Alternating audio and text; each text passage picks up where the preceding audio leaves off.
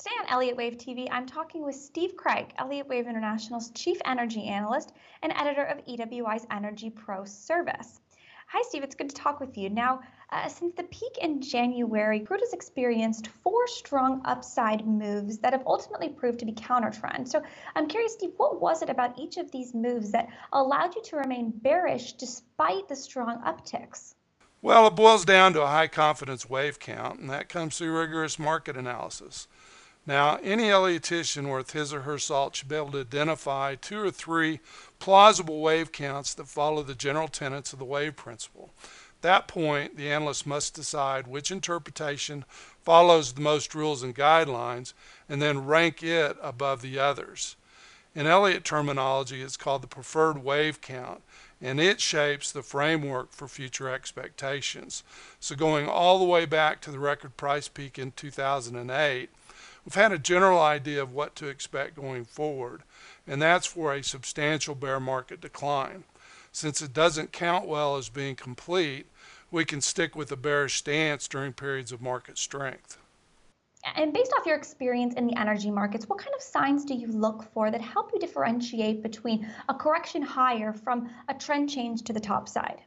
It's about the wave structure at the next higher degree of trend. So using crude as an example, the rally from the 2016 low, which was around $26 a barrel, through the 55.24 top in early uh, 2017, there are three distinct legs.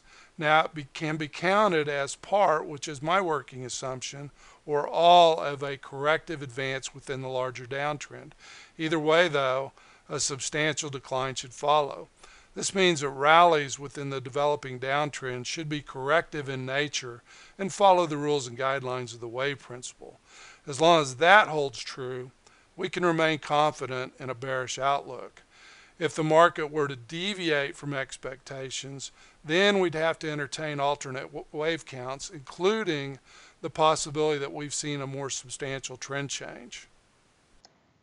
Now, rig count, supply, OPEC cuts, while you've said that these things don't drive the markets, do you watch the general reaction to these releases to help determine counter trend moves versus trending moves? As an energy analyst, I'm always curious about the supposed cause and effect assigned by the financial media, but I don't factor it into my analysis.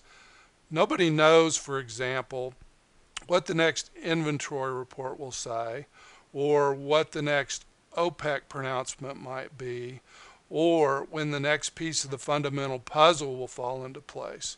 But you can always count on a rational explanation for a coincident price move from the media.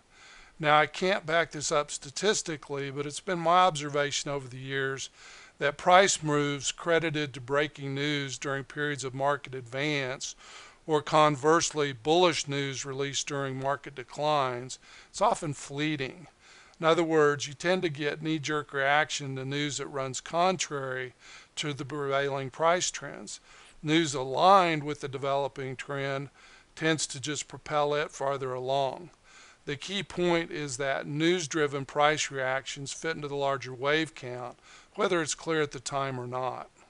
Now, Steve, heating oil and a little less so RBOB has also seen strong upticks this year that have proven to ultimately be corrections. Do you look at these markets in a similar way? And uh, does the greater trend of crude oil influence these markets, or do they, generally speaking, march to the beat of their own drum? Tops and bottoms may not be concurrent, so it's important to analyze each market on its own merits. Generally speaking, though, heat and unleaded tend to ebb and flow along with crude you could say that they're the tail to crude's dog.